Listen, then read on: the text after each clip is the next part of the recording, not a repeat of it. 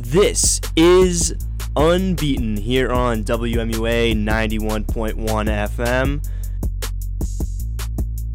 We got a great show, so let's get things started.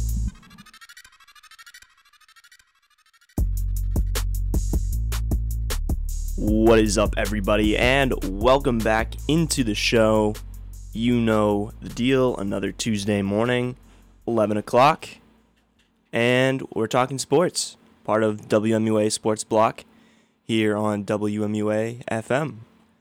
So, um, a lot of stuff happening over the weekend, Saturday and Sunday. Obviously, college and NFL football time.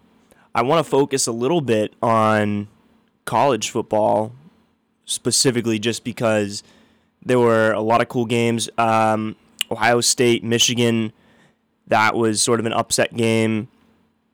And then you had, I believe it went into six or seven, I think it was seven overtimes. The game featuring LSU and Texas A&M.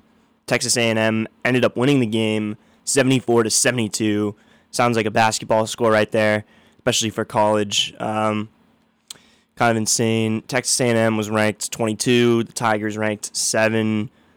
Um, went seven overtimes just to confirm that. That's insane. Um, I guess people said that LSU had. I only watched really the fourth quarter and then all of the overtimes, but I guess that LSU had pretty, or they got, you know, the poor end of the stick. Today is Tuesday, November 27th. I guess uh, the officiating crew was, uh, didn't give the Tigers the benefit of the doubt with a lot of calls. And it was exciting though, because just just looking at all the overtimes now, um, seven seven, seven eight three, six eight six, and then in the last overtime frame, the Tigers scored six, and then uh, A&M was able to convert on a two point conversion, uh, giving them the win. So 74 72. That was just such an exciting game because, you know, of all those overtimes, the stats are like incredibly inflated, which is cool because um, just looking at like Kellen Mond had 287 yards, six touchdowns for A&M. Uh, Burrow had 270 yards, three touchdowns. So it was that was that was a really interesting game to watch. It was a lot of fun. I thought it's probably honestly it might be the game of the year so far. And then Ohio State, Michigan. I was watching some of that game, and Michigan was just shooting themselves in the foot. I mean, Michigan, who was ranked fourth, and the Buckeyes were ranked tenth. Uh, Michigan, you know, had been so has been so dominant all year, and then out of nowhere, you know, the Buckeyes were just taking advantage of all of Michigan's mistakes. They were making really just really terrible mistakes, turning over the ball a lot. Um, it was they kept it a little they kept it somewhat close at the beginning of the game. Uh, like at the end of the first half, it was 17-16 Buckeyes, and then the Buckeyes just put up 17 unanswered points in the third, and then you know the you know, Michigan tried to get back in it in the fourth, but by that time the game was pretty much already over. So the Buckeyes will move to 11 and one after that win over uh, Michigan. They're most likely going to, uh, you know, drop their their seed number is going to drop pretty significantly, uh, which is good for them.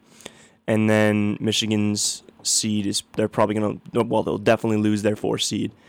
Um, so as we get closer and closer to the college football playoff, you know it's important that those teams with you know the the undefeated records or the one the one uh, game losses. You know, essentially teams are just trying to the, to build their resume as one of the best four teams in college football this year, which is insanely hard to do in Division One um, championship series. So, uh, what else? I guess we'll just look over some stats for the uh, Michigan uh, Ohio State game. Ohio State Har- uh, Haskins had 396 yards, six touchdowns. That is insane. Um, Shea Patterson had 187 yards and three touchdowns, and Michigan used a few other quarterbacks too, including Milton and Peters. But yeah, I, I just thought it was it was a good week for college football. I'm not like a huge college football fan, but for what it's worth, you know, it was a lot of fun to to just watch those games. I didn't, you know, I watched a little bit of the Patriots game on Sunday. If we want to transition a little bit into the NFL, uh, which it was sort of the textbook Patriots Jets game. Nothing, you know, I'm surprised they didn't they didn't blow out the Jets, just considering that, you know, Josh McCown was starting for them. Uh, McCown still racked up 276 yards and a touchdown. He had an interception. Uh, Brady threw 283 for two touchdowns, and the final score ended up being 27 to 13. I'm guessing most of you in this region watched the game. Uh, it was it was hard to believe that the Jets actually were tied with the Patriots at the half, and then you know the Patriots were able to pull away from there. Um, you know, besting them 10 to three in the third, and then seven un- unanswered points uh, from the Jets in the fourth making it 27 to 13 is the final score. But yeah, I mean, Sony Michel had a really, really good game. I was impressed with everything he brought to the table 133 yards and one touchdown. He's such a unique running back. Um, James White, too, honestly. James White, 73 yards or nine. Well, that's actually his rushing. James White also had uh, five receiving yards as well, but Cordarrelle Patterson, we're seeing more and more, more and more carries that he's getting. He got five carries for 10 yards.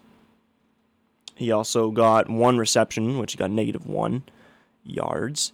But Julian Edelman sort of, you know, back. And I mean, the the receiving corps is more of a spread the wealth system anyway. I mean, there's one, two, three, four, five, six, seven, eight players that got receptions. And they're all pretty evenly distributed. Julian Edelman four receptions, Josh Gordon five, uh, Gronkowski three, Hogan two, Michel two, Dorsett two. I mean, it's crazy to think that Chris Hogan's only getting two receptions a game. I mean, thankfully, in total, he had, you know, he averaged, or I'll say this, he averaged 23.5 uh, per reception, per catch. But, um, you know, you'd like to see somebody like Chris Hogan get a little bit more receptions. Uh, the only receiving touchdowns on the day came from Edelman and Gronkowski. Uh, Sony Michel had the rushing touchdown. And, you know, Patrick Chung had seven tackles, assisted in six. Van Noy had five. McCourty had four. Harmon had four. So the defense probably could have had a better performance. But, you know, nevertheless, mm, I guess you can't really complain. James Develin had a kick return for 15 yards. Um, I didn't realize that, or that must have been. I wonder what that was. I was not watching the game for that. Don't know what that is. James Develin, 15 yard kick return. Um, Julian Edelman, punting, punt returns. Uh, Gostkowski hit two for two in terms of field goals longest 34 of the day. That's about all. I don't know. They played at MetLife, I believe. So, looking ahead for the Patriots, um, they will be hosting the Vikings next week.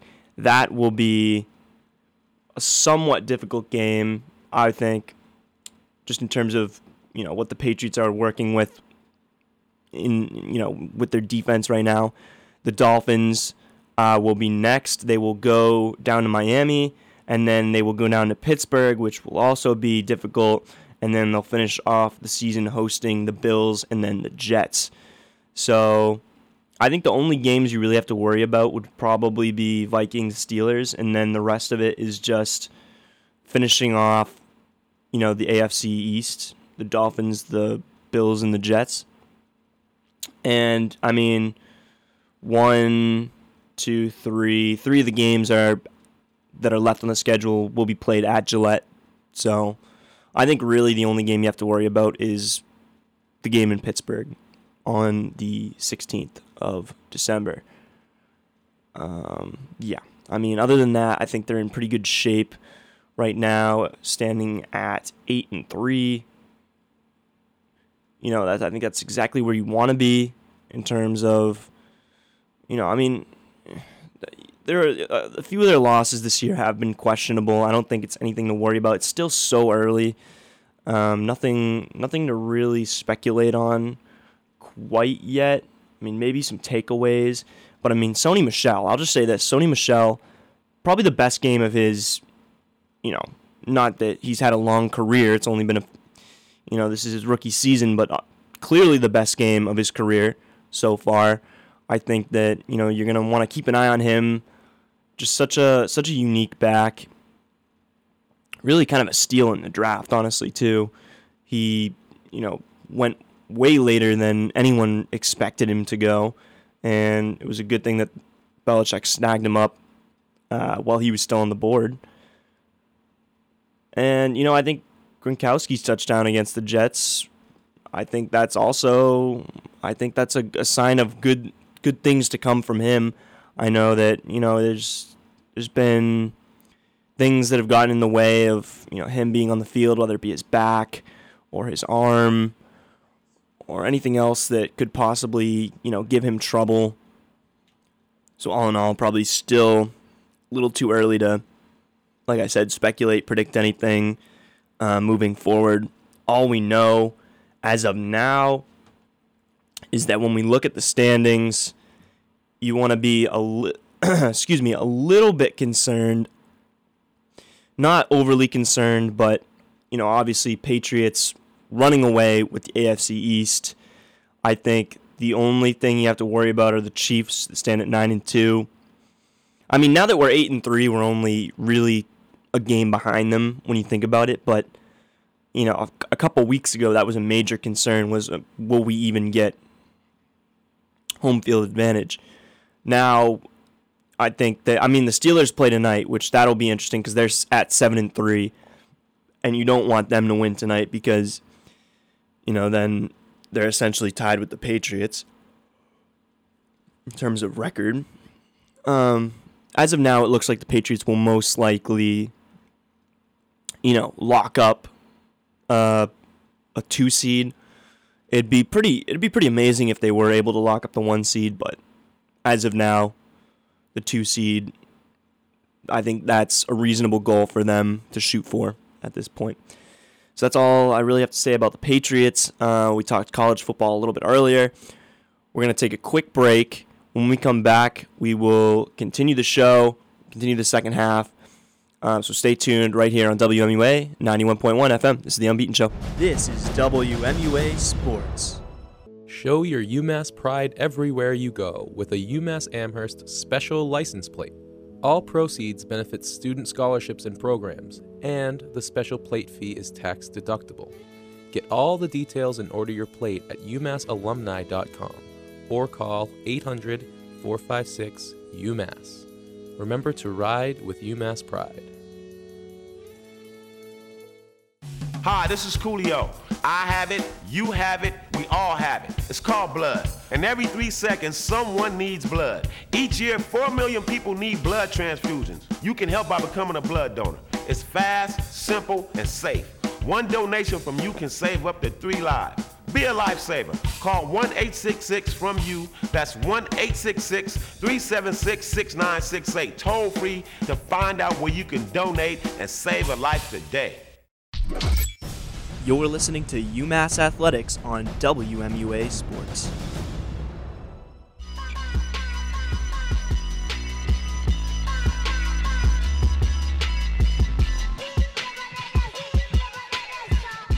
And welcome back, everybody, into the studio. My name is Ryan Beaton. This is The Unbeaten Show here on WMUA 91.1 FM.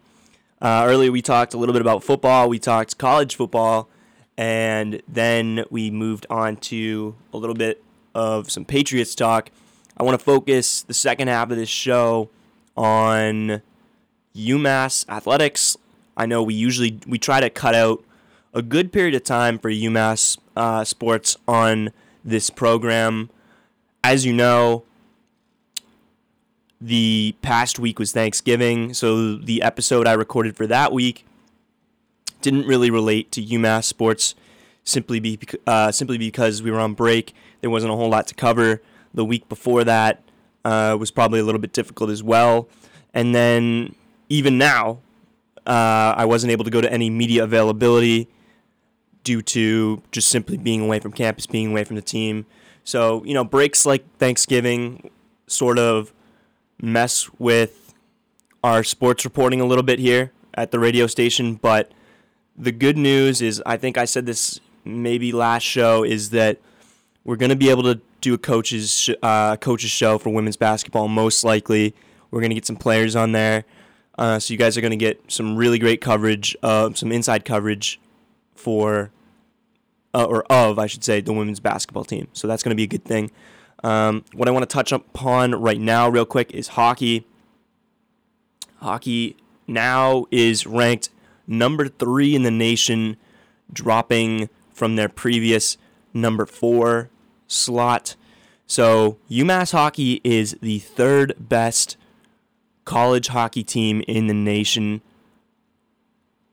Hockey, I mean, college hockey runs through Amherst right now. I, I, I can't believe it. It's one of the more exciting things that's happened to me, honestly. And I'm not even, it's like I'm not even, I don't play for the team. I'm not really associated with the team in any way besides the fact that I'm a student here.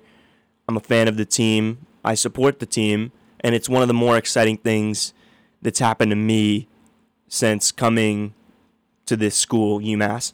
Um, you know, just having a program, you you always sort of look at those those big name brand schools, um, specifically like football and basketball.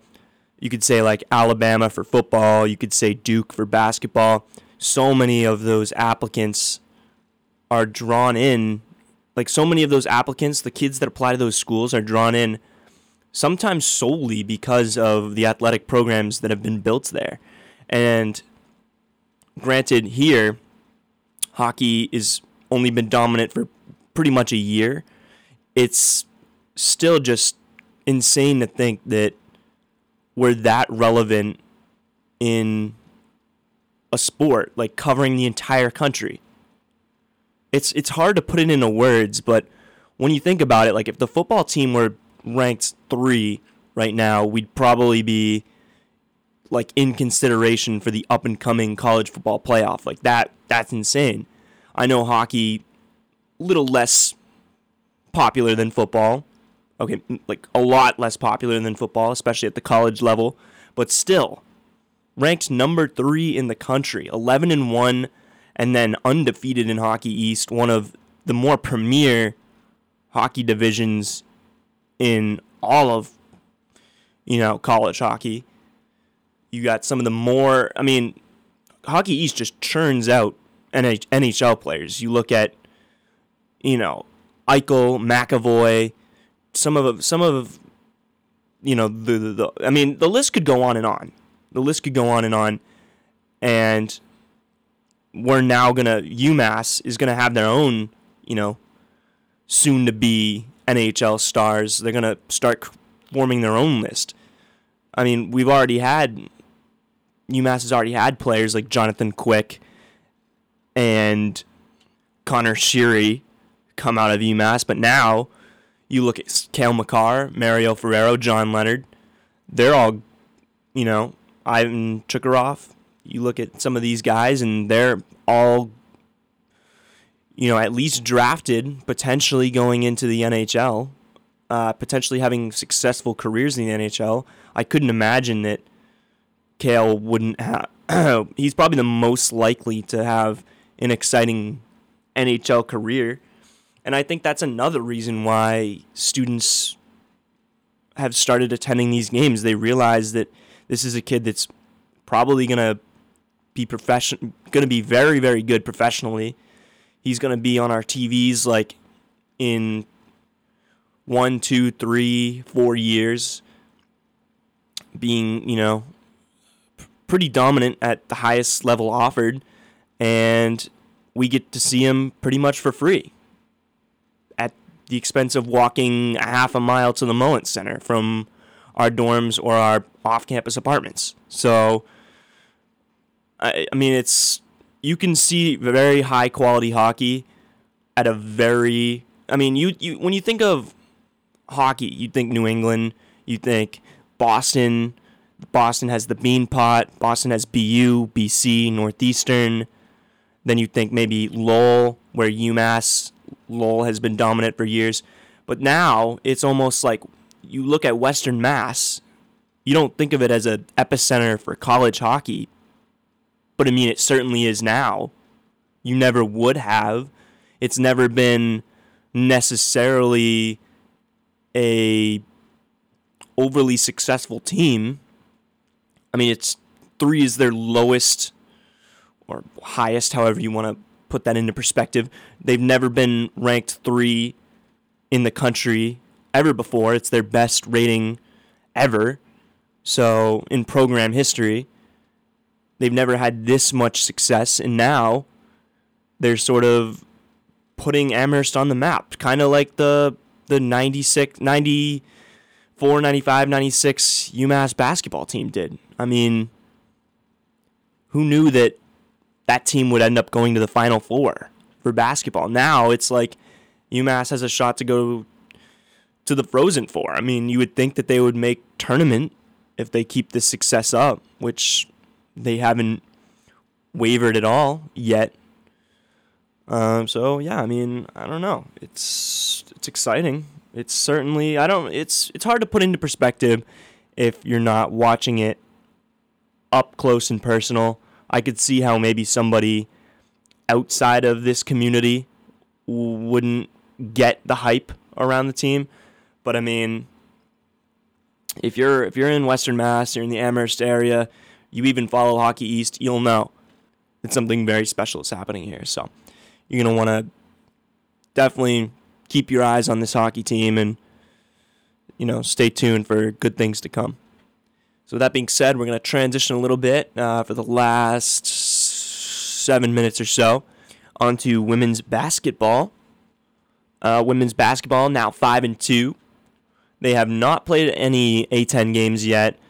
Um, the excuse me, the UMass Dartmouth exhibition is not included in that record. I was at that game. That was the first, uh, you know, I guess first game of the season technically. Uh, they won that game 109 51. And then moving into the official season, Sacred Heart was their first regular season game. And they won that game, it looks like 78 to 61. Then they really just didn't perform that well against Towson, losing 78 to 53. Central Connecticut, they were able to win. I know Central Connecticut has another thousand point uh, scorer, seven.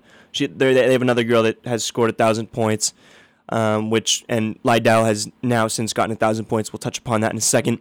Um, so they won that game 74 to 59.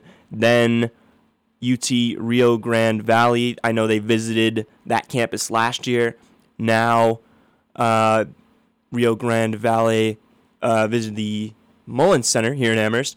That game they narrowly eked out 74 to 70, and then during the week of Thanksgiving, or the weekend right after Thanksgiving, I should say, uh, the Brown University Turkey Tip-Off took place the 23rd, the 24th, and the 25th. They played Bucknell first. They lost by a pretty decent margin, 58 to 77. Brown they were able to to win that game 90 to 61 and then the day after that they played Fairfield and won 59 to 49. So those games all took place uh, at Providence. So that pretty much wraps up every game they've played so far this season. Like I said, five and two on a two-game win streak. They haven't lost at home yet, so I think that's something to look to look into. We have a game coming up tomorrow uh, at the Mullins Center. They will be playing North Dakota. It will be broadcast on NESN.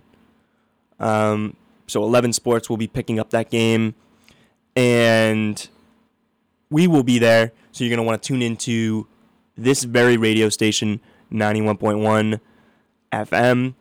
WMUA Sports will be there. We're gonna get we're gonna have the call, uh, and really, I would expect them to take another win. I mean, mm, you know, they I don't see they haven't lost at home so far. Uh, North Dakota, I'd have to look into their record, but I think they're very they they also went to North Dakota last year. A lot of the teams that they did long road trips for last season, those teams are now coming to the Mullins this year. So it's part of like the a home and home type sort of deal between athletic directors. Um, yeah, but then essentially after that, they're going to visit Northeastern, then they'll play Incarnate Word, Boston University, Siena, UMass Lowell, and Marist.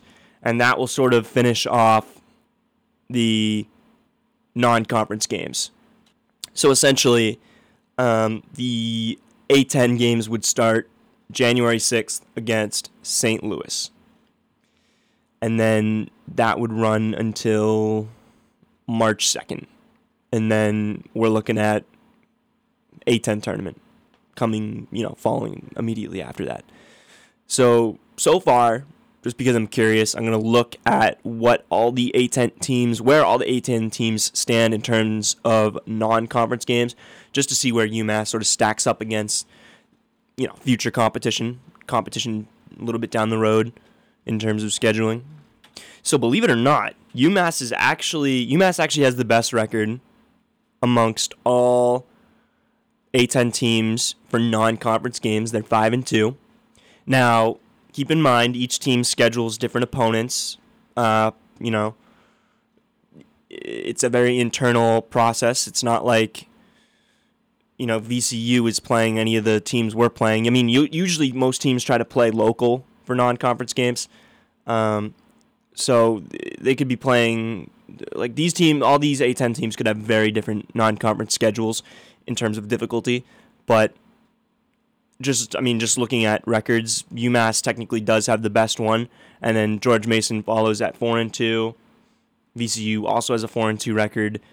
Um, Fordham clocks in at four and three, and then you have Davidson at three and three, Rhode Island at two and two, Duquesne, uh, Dayton and Duquesne at two and three. At two and four, you have both St. Joseph's and St. Louis, and then also St. Bonaventure. So all the St. all the Saint teams are going to clock in at two and four, and then George Washington at one and five, Richmond at one and six, and LaSalle has yet to win a game at zero and five. So that's sort of where the A10 women stands right now. So I mean, if you want to sort of get excited about this up and coming women's basketball team, that might be your proof right there. Um, just the fact that they're five and they're the only team in the A10 that has a five and two non-conference record. So that's about all the time we have here on the program today. Uh, I hope you enjoyed everything that we covered. Always send suggestions if you have to via iTunes or you can tweet us. Follow us on Twitter at Unbeaten Show. And yeah, just just stay tuned because we're gonna have a lot more exciting things. This this program might sort of rebrand as a coaches show. So be on the lookout for that. We're going to try to essentially get Coach Verdi on the air every Friday afternoon with some players. So exciting stuff to come up. And thank you everybody for tuning in. This has been the Unbeaten Show, WMUA 91.1 FM.